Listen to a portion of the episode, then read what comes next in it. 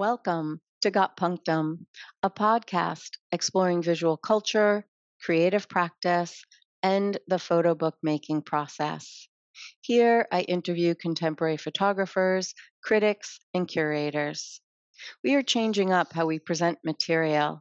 Now I'm bringing them to you in one to one conversations.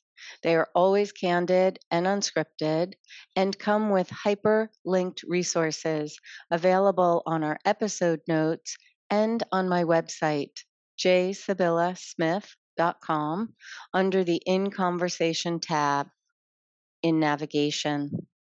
Today, I'm very excited to bring you my conversation with Vince Aletti about his private diary of fascination, The Drawer. His latest book, published by Self Publish Be Happy, is a chronology of free association in collage form.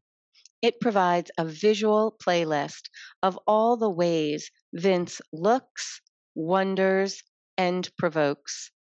We talk of inspirations and influences from Peter Hujar to Adam Fuss, from Lillian Bassman to Judith Joy Ross. As graceful and generous as he is in his writing, Vince discusses this first foray of putting himself in the picture. We're glad you're here. I'll introduce by saying my being here with you in your infamous apartment, with your enviable archive, with this canon to culture, is a testament that dreams can come true. Truth. And I think our paths first met when we shared our admiration of photographer and art director Lillian Bassman. Oh. hmm Uh-huh. And I think we share an opinion of fashion as somewhat of a bellwether and not a superficial subject. Thank you. That's why I knew you were my kindred spirit. I'm going to say my collection of ephemera on Lillian might come second to your own. Oh. So I'm quite the groupie. Uh. but I recall when you were being interviewed, and it was at APAD, and it was right around the time your seminal publication, Issues, A History of Photography Fashion Magazines, was being published. And I actually asked then if you would consider library hours or potentially a residency in this apartment. and I still am going to bug you for that because that is what you would need to get through all of what you have here. This, to me, is a treasure trove. And being here amongst this, I call it a visual culture menagerie, is my kind of heaven. Hmm. So, my introductions do not focus on my guest's professional career, a listing of accomplishments, awards, or job titles. I introduce my guests with an attempt to describe, by inference, how I see you see. So, Okay. I've set myself up for a daunting task to attempt to define how you see, to begin to unpack and contextualize your vision, to see how it is formulated, and then how you deftly share it.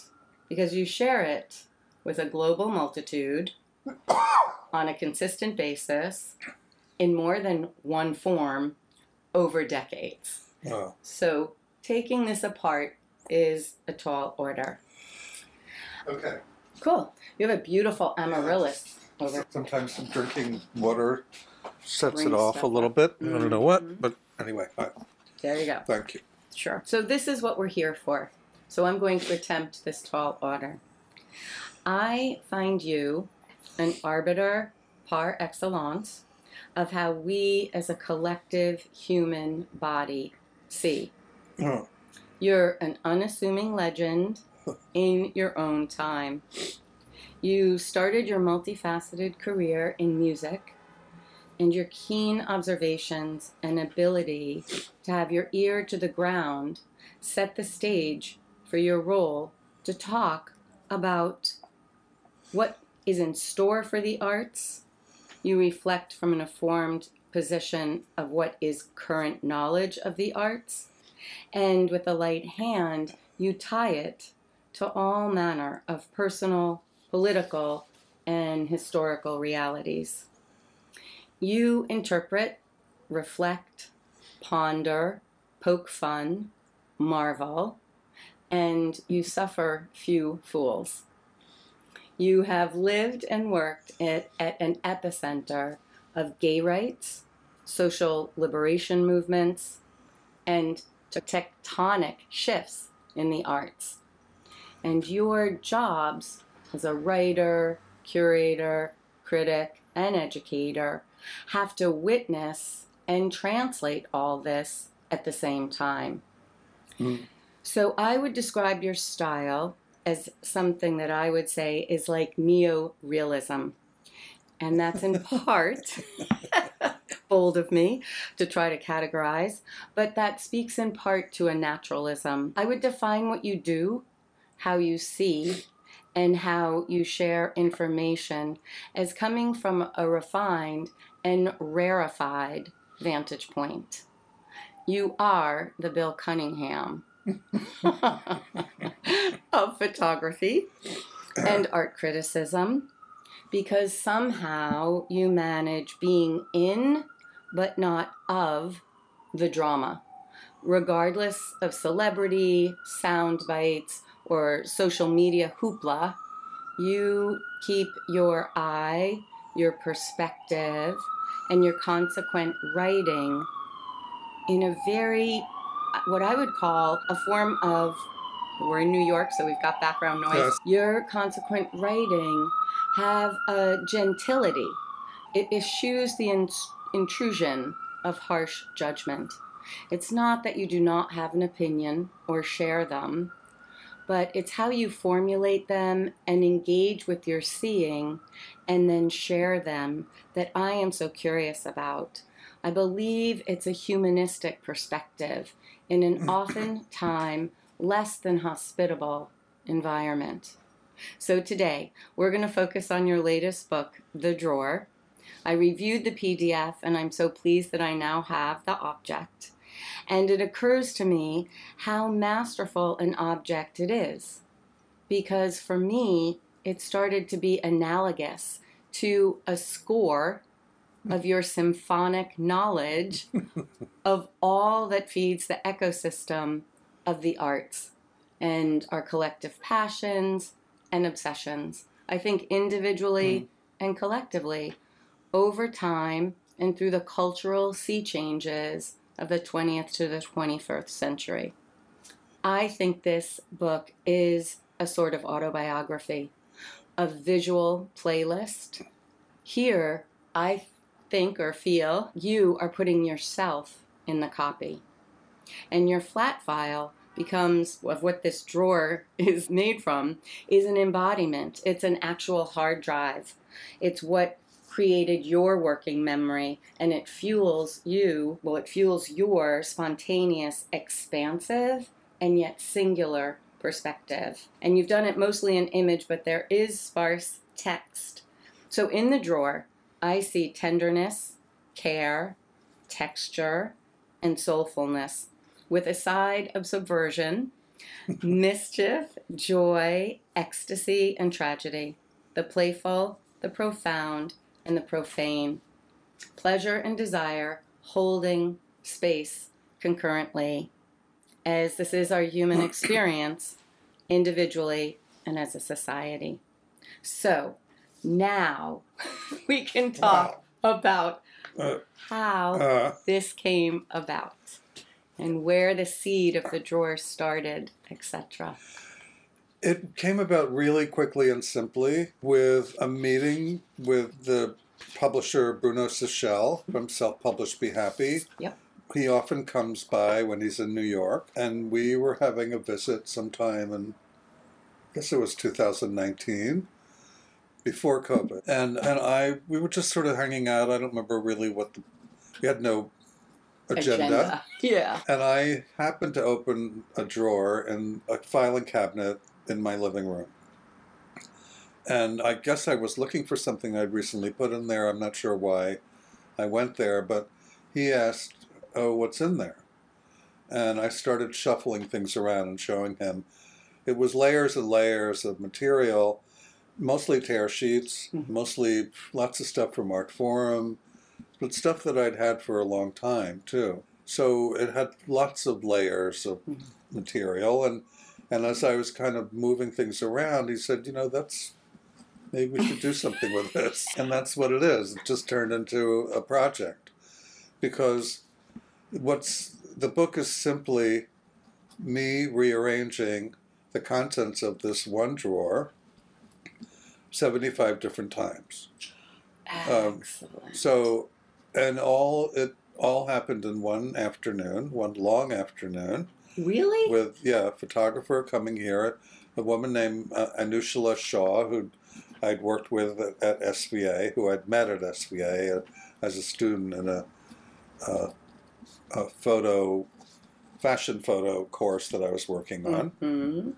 and we'd stayed in touch and she had turned a sort of pro and wanted and was available to come and set up a camera above a drawer that we put on the floor Mhm. and and just Bruno was here with the art director and just the four of us went through this whole process you know until it was done really it was over it was all one long afternoon I am shocked. Okay.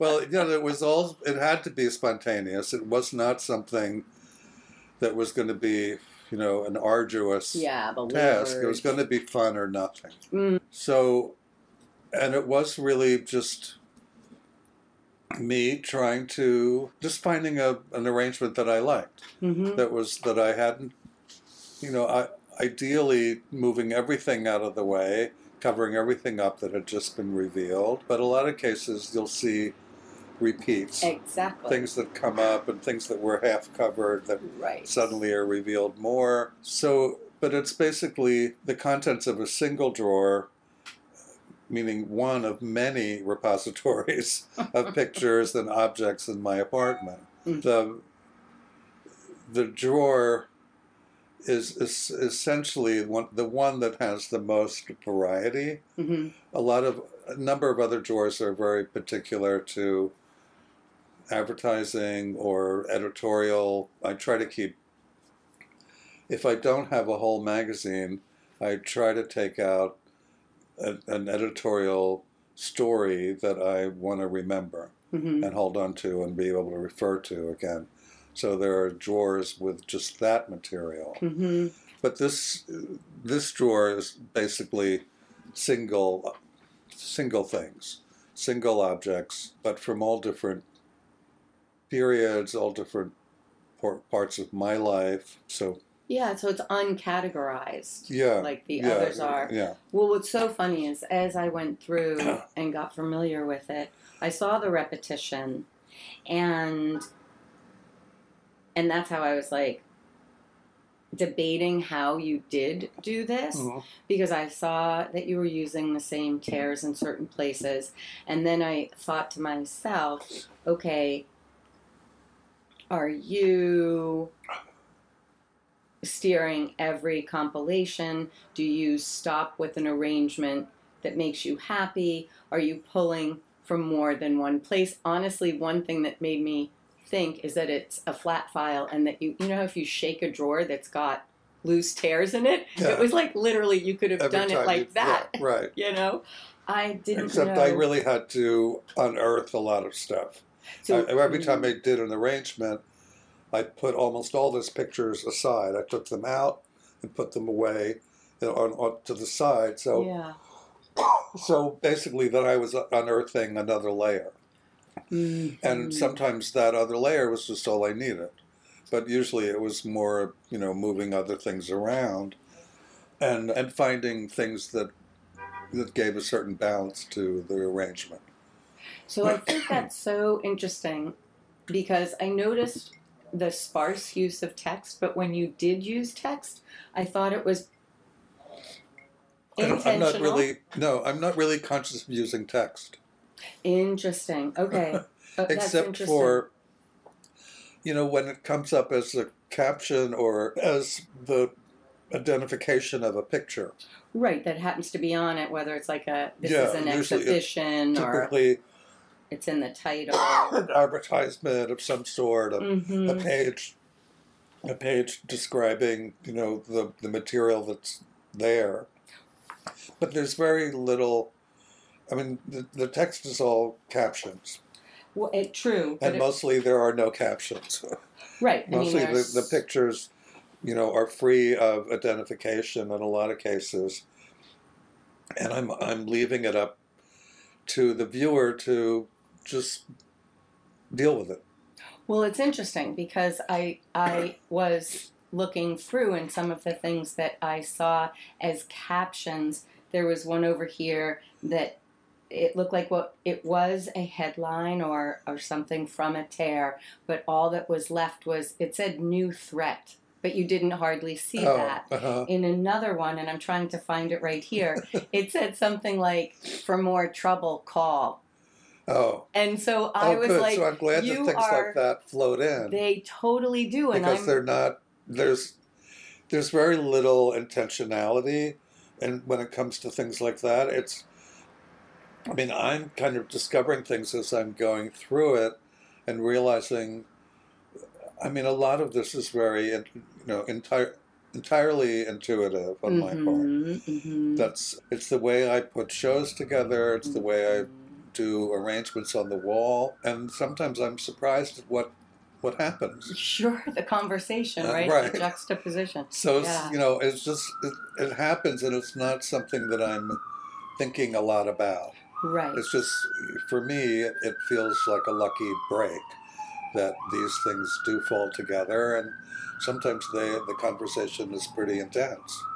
Absolutely. I mean, that's why I think this is a a book that will you at every view because uh. you're going to see something else. And I also uh. found it really interesting. Well, there's two things I want to say at the same time. Right here, this talks about the Manhattan Review of Unnatural Acts, Oh, right? right. And it's like, it, and that's really not right. You have to look to see it, but there's a Right, lot it's of very- very interesting. Well, anybody who's familiar with the initials STH, hmm it stands for Straight to Hell.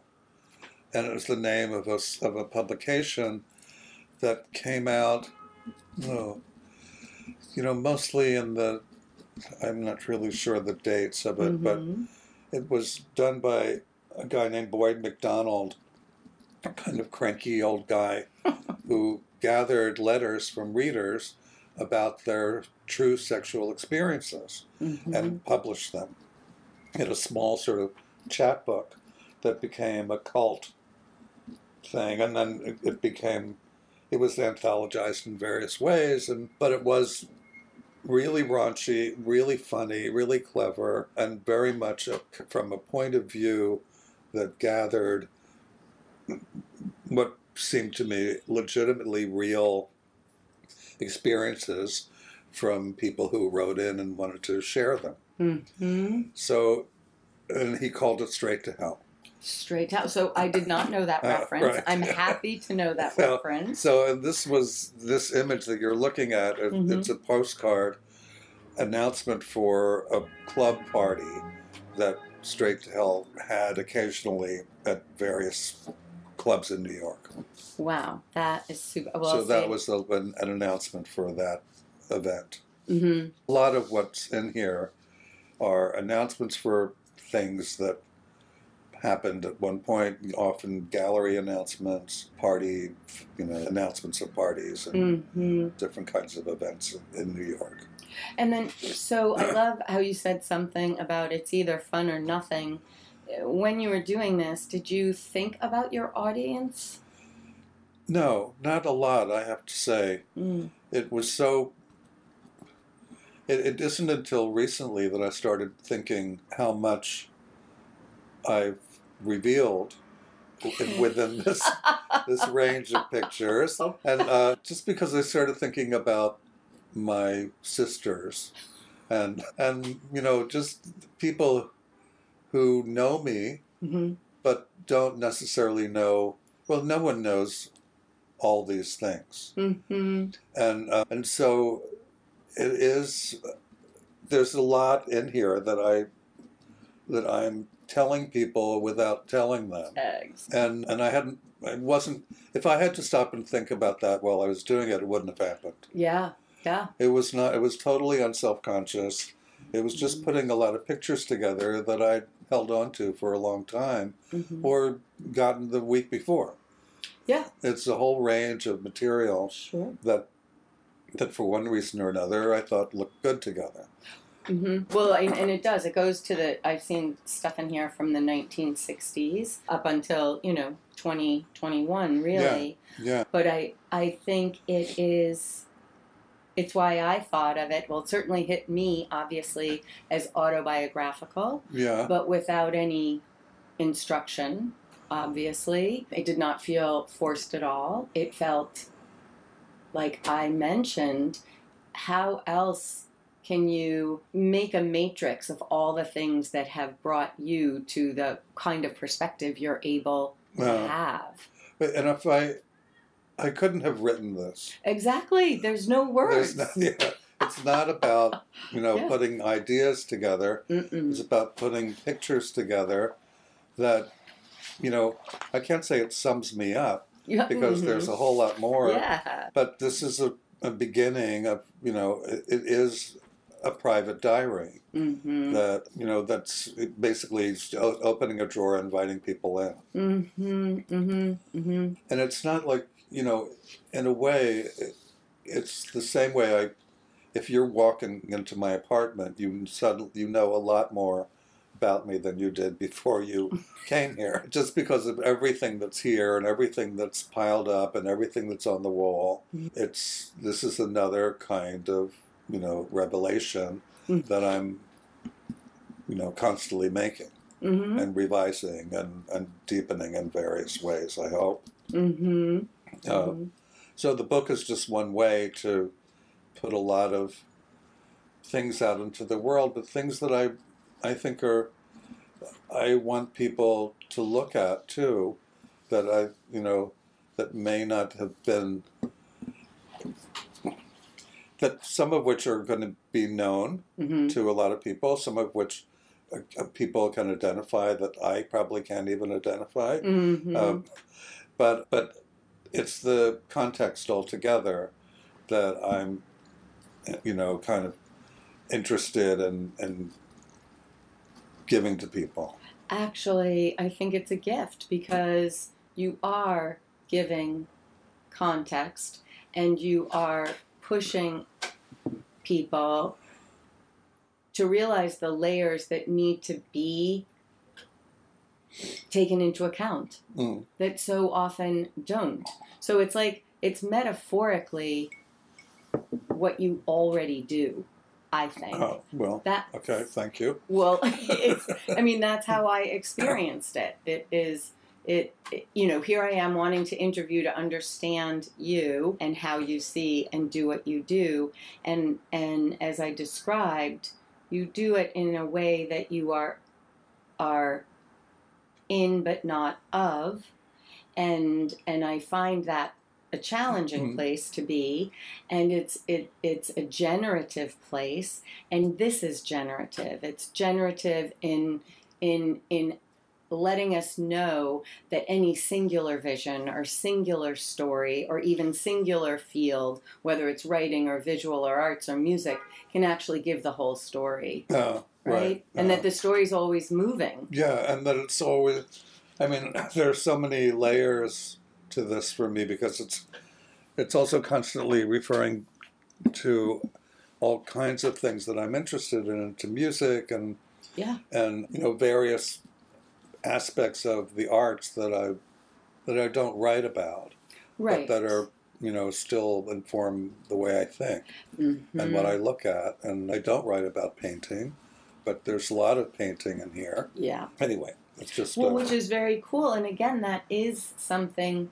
that is instructive, right? Is to say to someone, if you're a photographer, your photography making is you know, if you listed the ingredients, it's not all other photographs, it's all these other things. Mm, right. And I think getting people to think about all that intersectionality is so important. Oh. And it's interesting. I was thinking about this, but you know, there's a lot of discussion about what is photography and all these different ways. I mean, you have Susan Sontag in here more than once, Yes. and we know that there are multiple ways of attempting to describe this field and phenomenon. And one of the ways in which I wondered, from your perspective, the role.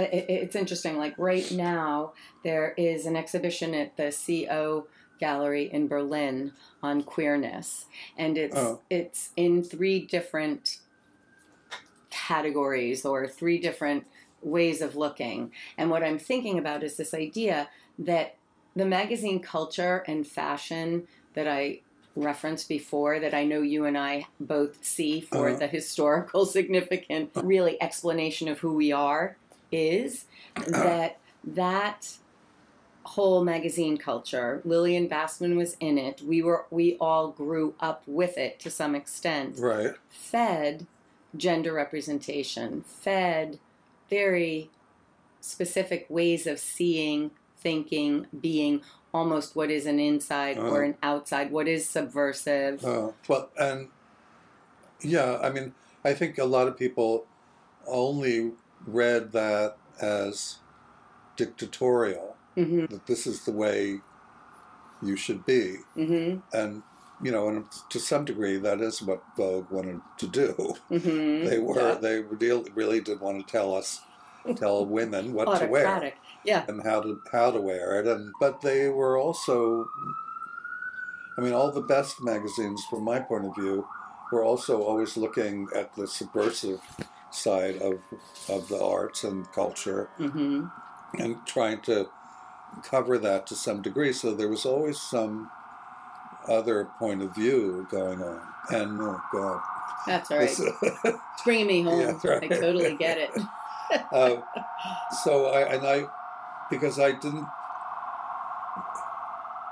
I don't know I, I always I never felt that that this was a kind of binding representation hmm in, in the fashion magazines and that all, obviously a lot of people responded to it in a way that they felt coerced by it hmm and I can understand that. But I think in the end, it was a lot more open than that, and certainly as as tastes and, and other things changed, they haven't been. They've been really, really open, most especially the European fashion magazines, Mhm. To all kinds of gender representation and blurring. Absolutely. Well, it is interesting. I'm thinking two things at the same time. One is that the the fa- the magazine culture, whether it was advertising or fashion or editorial, so I could say the fashion world and then say the advertising world and saying the editorial world Uh, was fed by photography. And Uh, yeah, defined by photography in a lot of ways. Yeah.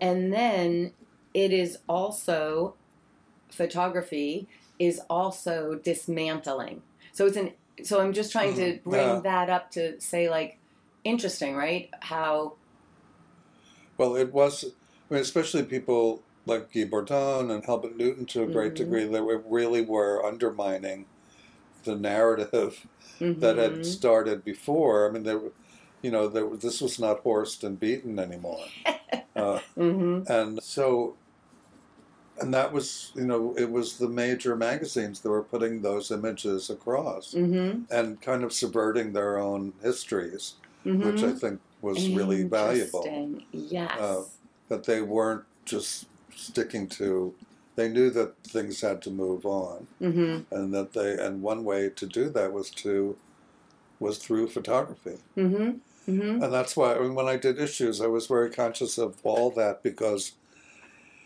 my point in that book was not not just to write about fashion photography but to write about the importance of photography in fashion magazines Yes. then how many of them, especially the most sophisticated, used other photography and other photographers to expand the idea of what you know, what was going on in the world for one thing, but also how people looked and how people dressed. Mhm. And so there was, you know, Lisette Model and in Harper's Bazaar Mhm. photographing people on the street. Mhm. And and I think there there was always this consciousness at most of the sophisticated magazines that there was a world out there that they weren't covering this in the photography studios Mhm. and that it was important for them to to pay attention to that Balancing. especially mean, i think i mean it's obvious but during the second world war all those magazines had to adjust seriously Mhm. to the new role of women Mhm. in the workplace and in the world and and how much the war had affected every aspect of their lives. Mhm. I mean, these were magazines for rich people for the most part, Mhm. and they realized that even rich people were having to deal with a lot no of protection. things that they that Mm. they weren't quite ready for, Mhm. and the magazines really had to reflect all those things. Mhm. And I think you know that kind of level of attention and the the realism that had to affect what they did month by month. It it really affected everything after that. It couldn't go back to this kind of you know blasé attitude Mm, toward mm. clothing and and the society and all of that Mhm. there had to be a lot more realistic takes on on the way people lived and so i mean and you know things changed pretty rapidly in the 50s and 60s Hmm. and that was all reflected in the magazines and they if they hadn't done that they would have had to they just would have shriveled up and died Yep. Yep. they, was, they were very conscious of reflecting you know the a good part of the world even though it was mostly parties well, I'm thinking about the idea of they were the crack in the wall on some level because it's a kind of chicken and the egg thing, right? They're they're bringing in these larger issues, or I should say, not putting on blinders to it, right. And and that that's what I think is so interesting and so challenging is that the the role of photography and the role of our visual culture is so sticky because we're in it and of it and you can't like see where the influence stops or what is the thing that that changed necessarily Oh, yeah. It's very gradual and very yeah uh, and not of. particularly obvious. No, kind of amorphous. Like you're talking about what happened with the fashion magazines after the war, and then looking at the trajectory of that to where we are now, where a lot of the magazines are, are, are things have changed out of the print and the magazine world into a whole other. We got another seismic shift No. you know that we're trying to grapple we are trying to grapple with so how No. how would you say because there are these big shifts how did you stay grounded and still pivot because you've been a part of the magazine culture and then you've moved through all the layers Uh, that I'm not sure how to answer that because you know I I write mostly about things outside of magazines.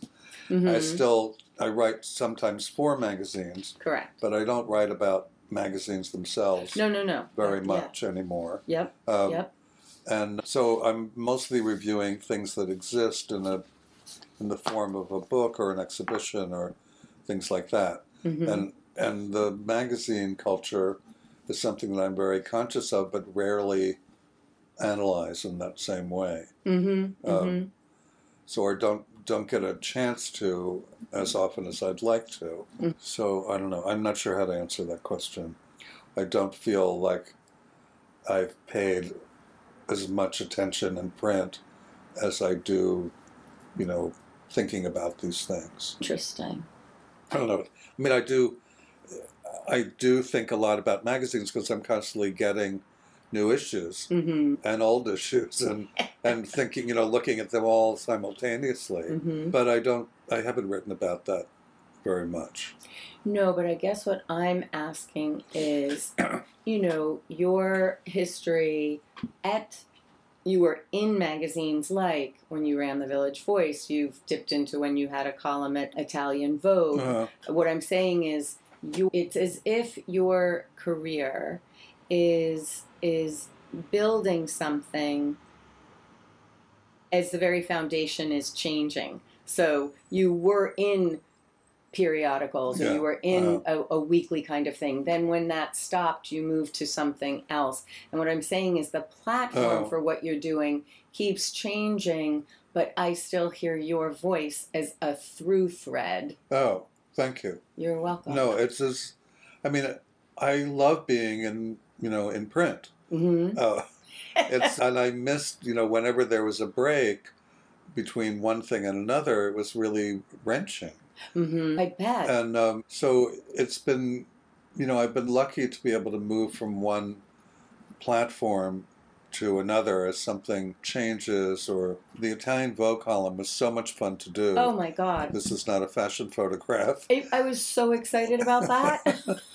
but uh, you know once that was over which was really just you know like a little more than a year ago now Mhm. i was glad that the new yorker online opened up again for me Yep. so Yep. i missed that column because it was so much fun to think about i mean it gave me a way to think about photography that was not about fashion but that related to for me opened up the idea of a fashion picture. Hmm that people, you know, if you look at this picture from a fashion point of view, you can see how it works as a fashion photo. hmm And it was not taken with that in, in mind at all, but it was, it, it's exactly the sort of material that I think most young fashion photographers are most affected by and interested in. hmm They're not looking at Avedon or Beaton or or any of the sort of classic fashion. They're looking at reportage hmm and all kinds Mhm. of other material that seems more down to earth Mhm. and not as stylized. And you know they can take take it however they want. hmm Anyway, it was that was a, a really fun project to see through month by month. Hmm Uh, and but it's I'm always looking for some way to mostly cover what's going on. hmm Uh, hmm either you know, however, however, photography appears in exhibitions or in print or in you know in magazines or in books. Mm. It's I always want to keep thinking about that. Hmm hmm Well, think that's what is the rarefied view that I pick up that you have Oh, because you are coming to the medium from so many different places. You know, you're your that's why I was trying to say expansive and singular. oh, This idea that there's so much to say about visual culture. yes, yeah. And there's always, I mean, uh, one of the things that was most fun for me being at the Village Voice was that there were no restrictions. There, we could kind of do what we wanted to, Mm. follow our instincts, and write about stuff that was not not exactly what we were hired to do. Uh, So I could write about ad campaigns. Mhm. I could write about a poster campaign on the street, and that's something I kind of miss. And there's not as much of that that's exciting right now, anyway. But at the time, I felt there was a long period when advertising was really driving editorial Absolutely. and and much more creative and much more edgy than a lot of editorial was at the time. And I think advertising did push editorial to get more, you know, stronger and and more well edgy. Is you know, Yeah, I was going to say fun and edgy, and frankly, I'd say the the yeah, like I'm just going into you know Tim Walker and thinking about Yeah, like people uh. just really. Isn't it interesting? He again was being fantastical and phantasmagorical, but it isn't without a taste of some of the other social issues or political Yeah, issues. right. And uh, so it's it's that is what I'm constantly thinking about, and it is this chicken and egg, right? Of how we're uh, each thing is influencing each other. well, and as long as the photographers are thoughtful about what they do, I think all that will, you know, they're always looking for something to respond to, and a lot of times that's, you know, things in the world that they're by, Mm-hmm. Mm-hmm. Mm-hmm. and, that we're in a sense we're all provoked by, and and they can comment on it in their own way. Mm-hmm. Have you ever been compelled to make photographs? No. No, I took, you know, when I, I used to have a Polaroid camera, and I'm sorry, I haven't yet bought the new versions, but I that was as far as it went. Polaroids at parties. So, and you know, it's partly because I'm so conscious of what I can't do, and would not attempt to do. So it's fine. It's fine. I don't need to take pictures. Mm-hmm. mm-hmm. So, in terms of how you read photographs, you just mention it when you're saying, I, I'm aware of what I can't do. I'm thinking that from what I understand, you, when you move from music, covering music to covering photography, you really dove into photography and and you somewhere I was reading where you were you were following people that at the time were pushing but like and this was a few decades ago but with Dawoud Bey Wow. with Carrie Mae Weems like you were you were not trying to be with the then heavy hitters as much as the people provoking and starting, yeah. pushing Well, in, in some ways, that was protective, self-protective. hmm because I was just really getting started Mhm. in terms of you know I was writing mostly very brief reviews of exhibitions for hmm the Village Voice, hmm and when I wanted to get a little go a little further than that, I wasn't comfortable in doing longer exhibition reviews. hmm I wanted to I wanted to find out more about the photographers who were making pictures I was interested in. And I knew that I couldn't just come out and start writing about Walker Evans or Stephen Shore or people who'd been established for a long time that I I didn't have the background at that point to even begin something like that. hmm So I started writing about people who were having their first or second shows hmm and whose work intrigued me, who were clearly for me important, but who, you know, were new and didn't Mhm. have a long history of other reviews or you know other shows even. So it, was, it gave me, it was in a way it was a protective thing that I. I didn't have to go back and read every book about Walker Evans in order to write about Dawoud Bey. Mm. And it wasn't like I didn't look at all the stuff, you know, that was out there, but I was basically dealing with one career. And I wanted to, because I was, I mean, this also, also a lot of this comes from being friendly with Peter Hujar, who was a good friend and a close friend, and whose career I was very conscious of. hmm And I knew that photography was a job and not necessarily an easy one mm that it was not easy to make a living. It wasn't easy to, to get shows. It was something that you really had to work at. And and how did you do that? Why why do you, why are you doing this? What are you what what are you making these pictures for? Mm. I was really interested in people's in the lives that people brought to photography and and how you know how they did what they did. What they do at the point. mm I was really, I wanted to know how they made a life in photography. Mm. So it became a, you know, what I wrote at those points were full page profiles, critical profiles Mhm. of people whose whose work interested me, hmm and luckily, who all of whom were really articulate about what they what they did. hmm So I was really you know fascinated. Judith Joy Ross was one of the first people I wrote about. I love what Um, you wrote about her. There's just so much. There were all these people who were just fascinating to me, and who, who had, you know, who I thought were making amazing work, and but who were just, just getting started, Mhm. and and it was really interesting to me to see them at that point and to you know talk about how they got there.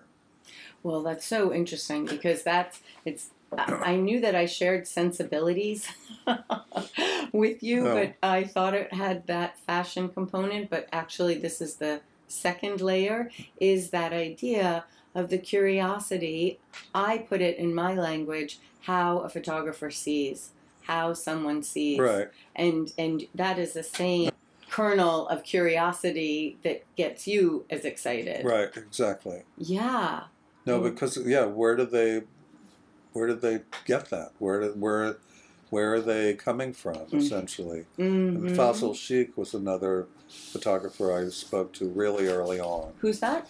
Fazal Sheikh, Oh, I don't. Okay, I yeah, you, he's done Mhm. quite a lot of books and was photographing in Africa when I first met him and spoke Mhm. to him. hmm He'd done a whole project in Kenya among refugees in Kenya that was one of the most soulful and human series of pictures that, that could you know typically be seen as photojournalism but were Mhm. really very personal Mhm. and had a whole other layer of intensity and I think he's really one of the one of the a very interesting photographer who still has a very lively career. hmm Well, it's interesting that yeah, it's just fascinating to me because it, it that is an insight for me. This idea of of your curiosity, but what I feel like I have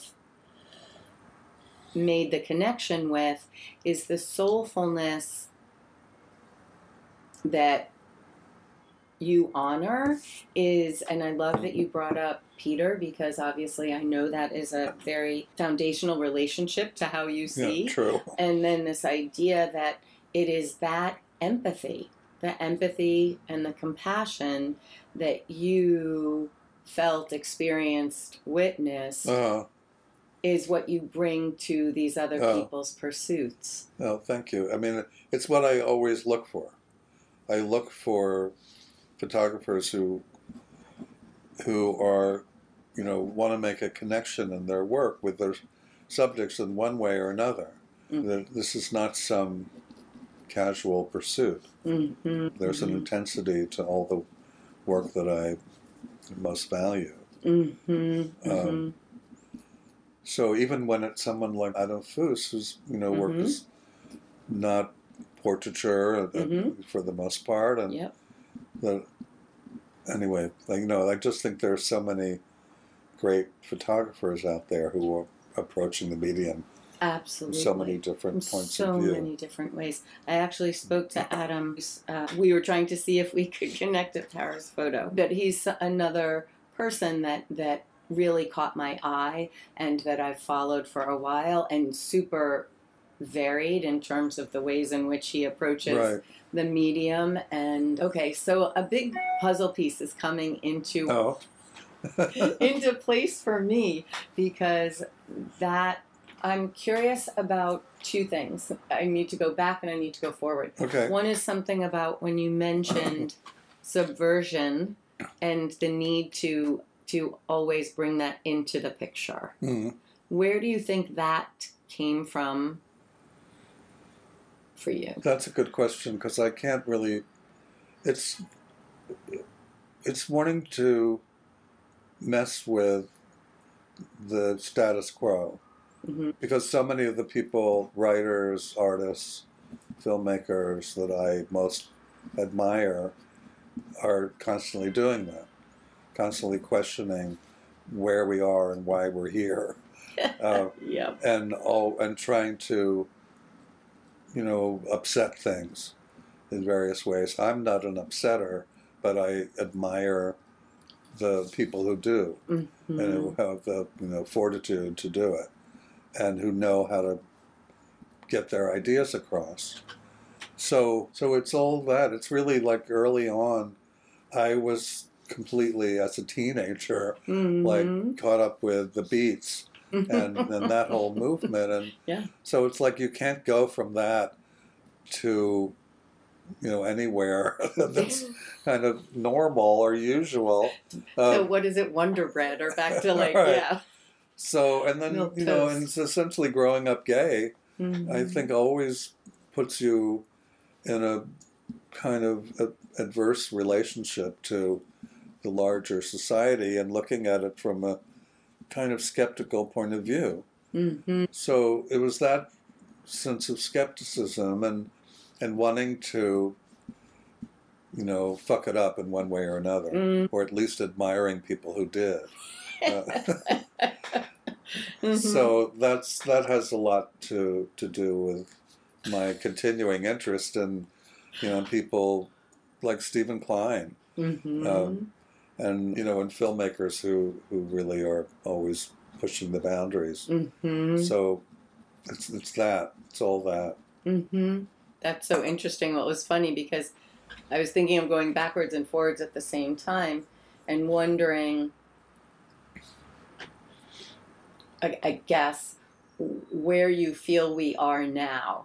Like, That's a hard thing to because we're not we're not in any one place, mhm. don't you think? I mean, I agree. there's just no way to No. define. Yeah, Exactly. we're not in any particular single place. We're all over the place. hmm And uh, I mean, and it's so obvious that there's some people who are nowhere near where we are hmm in terms of thinking about the world. hmm It's a little more alarming than it's ever been. Yeah, that's Um, true. so it's hard to make any kind of general generalizations hmm about where we are or what we're thinking. Or Mm. I could, you know, talk about what I'm interested in and what I'm looking at, but you know that's why the book is interesting to the drawer book is interesting for me hmm to bring out at this point because it does kind of sum up something about my way of looking and thinking about the world. Mm. And it is, you know, full of subversive moments, hmm as there's no way it couldn't be for, for me.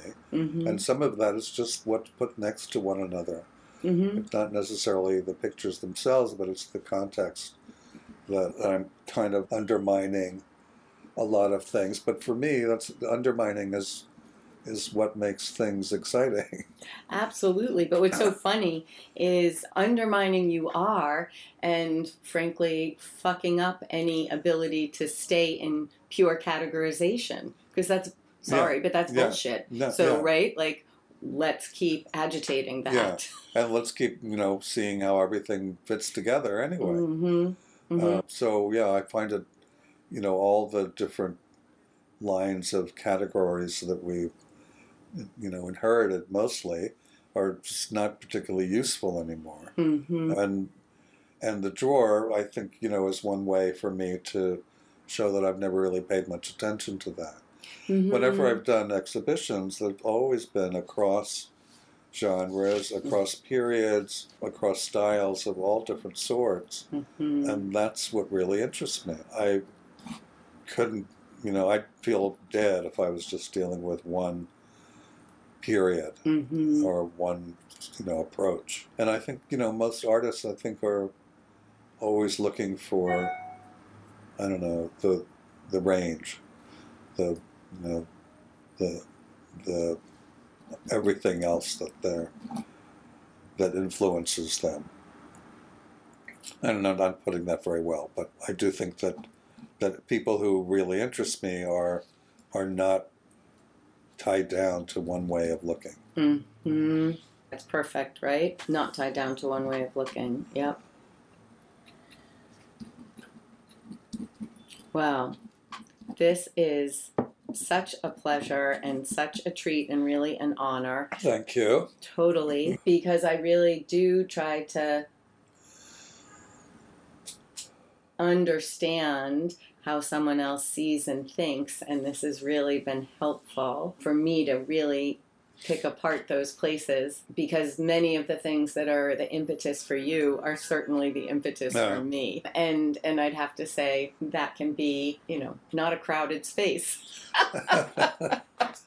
when you get that kind of community feel or I felt it last night Oh. at Dashwood, Oh. right?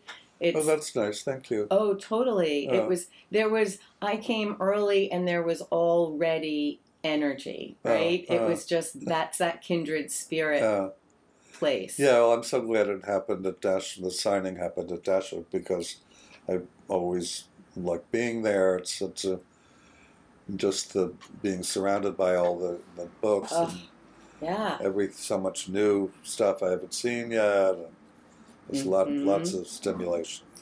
Totally. I have to ask you one last question just Yeah. because I'm a little of a Barthes girl. Where do you weigh in on semiotics or thinking about I don't. you don't? I don't. I really. I don't read theory. I read. I really don't know very much about it. Mm-hmm. I mean, it's. You know, I'm ignorant of a lot of theory, and I'm. I, but I'm also kind of uh, allergic to it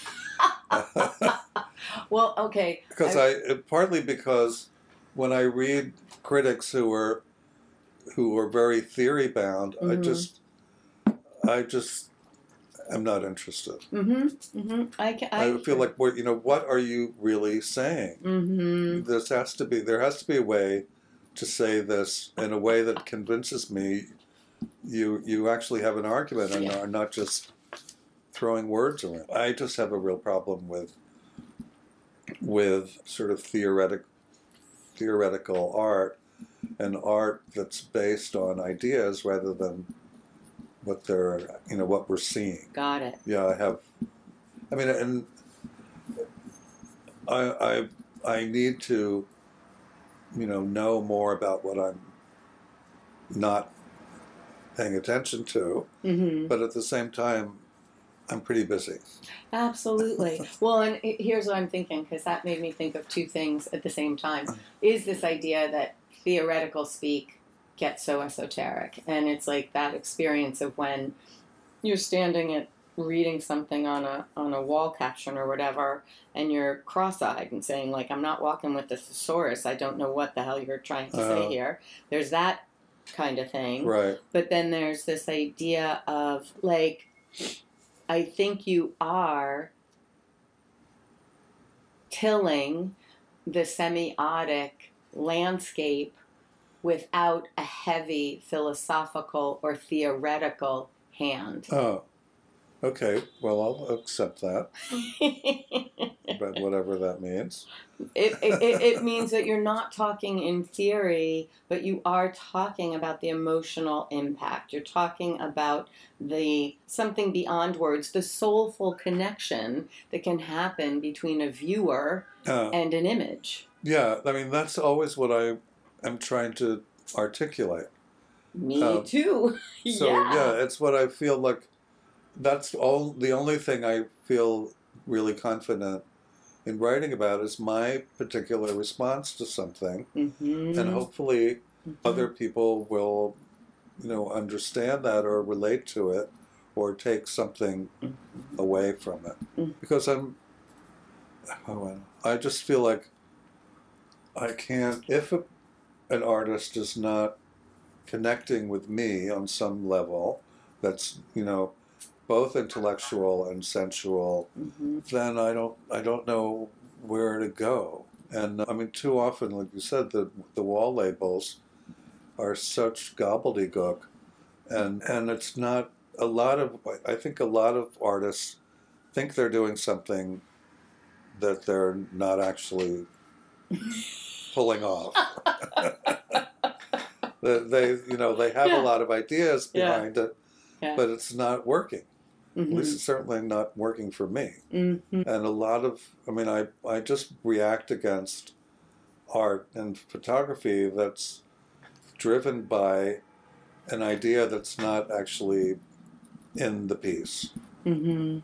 if you Mhm. have to explain it to me that's a problem i have to, i want to if you're not making me want to know what's going on Mhm. then that's a problem so i because i think there's there's way too much work that's that's only driven by ideas and but actually has like very little content and doesn't because the artist doesn't know quite how to get their idea into a form that we can understand or relate to. Anyway, that's Yeah, that's you know one of my rants. Yep, well, I hear it, but I think that you are, as I said, stirring the pot of punctum without necessarily, you know, admitting to it, realizing it, thinking about it like that. Just like you said, that this was a spontaneous effort and not a self conscious I one mean, with the drawer. with the drawer. Uh-huh. I feel that's the same, that you're, you're, you're true to your vision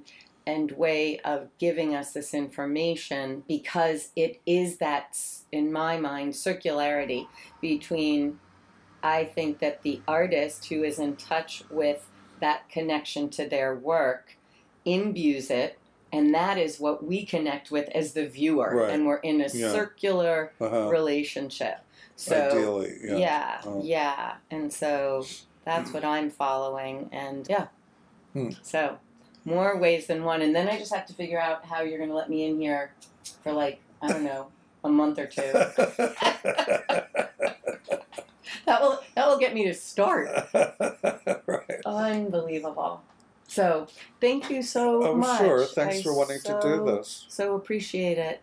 And thank you for doing this. I, I think it is it is fun and it is instructive and there's this it's definitely subversive. I, I got it and it's also um, there's a seriousness to it. Oh, I think a well, no, I'm glad because like there was a review that came up online last night that just thought, is he really talking about me? Do I, do I really, am I really doing this? It's like, it was, I was kind of astonished that somebody saw so much in this project that feels so offhand to me. Interesting. That must be hard.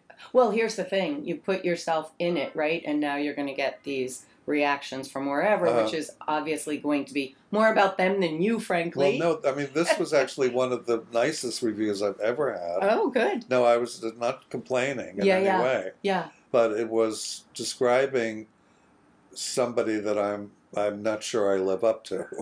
Oh, I see. Well, that's what I mean. You do. I've got to see that review. That's how I started. You are an unassuming authority. So, and you are a Well, legend. you. You are. And you don't know it, and you're not, not that you don't know it, you don't feed off of it, and it's not what got you where you are, but absolutely. No, So I'm probably going to be in full agreement with that review whenever I get to see it. But yeah, yeah. I mean, I think that's what's so, you know, that's just the icing on the cake because it's so pleasing that, yeah, yeah. Well- what I, the seriousness I think of here, what I am referring to, is the idea of that multifaceted view of not one story and to know that these things abut each other that there is you know fashion and there is war you know there Uh, are pandemics and there are parties like that and Yeah. and how we're all in it together Uh, and how oh, hard good. it is to describe because we are both witnessing it Uh, experiencing it and trying to understand it uh, and deep all at the same time. Exactly exactly so again here you are being unassuming Uh, about the impact Well, thank you. no, it's partly So- because you know, as I've been showing it to people or sitting with people looking at it, I'm I'm looking at it again from another point of view, from, Mhm. from kind of outside, and and mainly realizing that you know, again, as I said before, I'm revealing a lot more here than I than I was conscious of doing. Except I, if I had stopped and thought about it, I wouldn't have done it. Exactly. I am so so glad because it was kind of caught you off guard there, you know, or Yeah. with yeah, well, especially because, you know, I did one as soon as one was on the computer and the, the lighting was approved, I did another. Wow.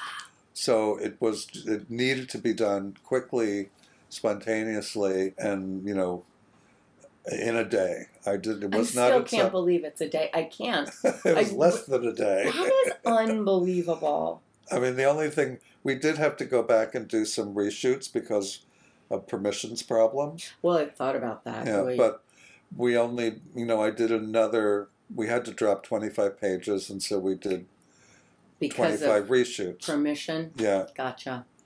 but the, some of the, but I was fine in the end because Yeah. some of the reshoots are my favorite pages. Awesome. I was going to ask you what your favorite is, but Yeah, that's all over. Bet, well, it must change too, Yeah, no, it's true. It's like right? I'm very happy with it. I'm glad it exists. I'm glad that Bruno pulled it off because when after after that initial conversation, we had COVID, and I thought, oh, this is you know we're never going to pick this project up. mm-hmm. It's never going to happen anyway. Mhm. So I didn't. I really didn't imagine that it was going to come back. Come to fruition. But but Bruno said, yeah, no, let's do it. I won't, I'm still thinking about it. So exciting because Yeah, I have right. that. I collage. I love to collage. Well, thank you so much again. I really appreciate this time and Thank and you your for your- wisdom. your attention.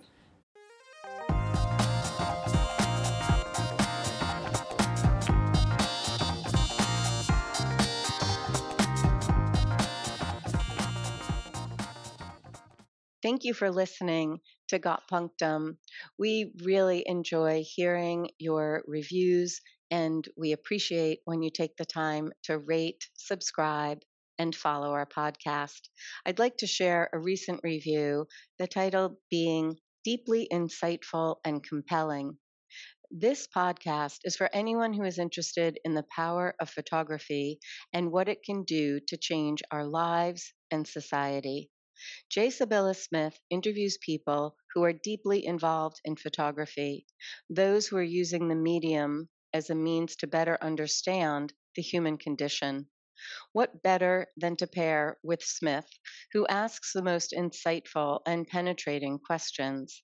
Sib's commitment to the photographic language is palpable. She is a great questioner, and each episode is entertaining and enlightening. Thank you so much. We really appreciate that and would love to hear from more of you.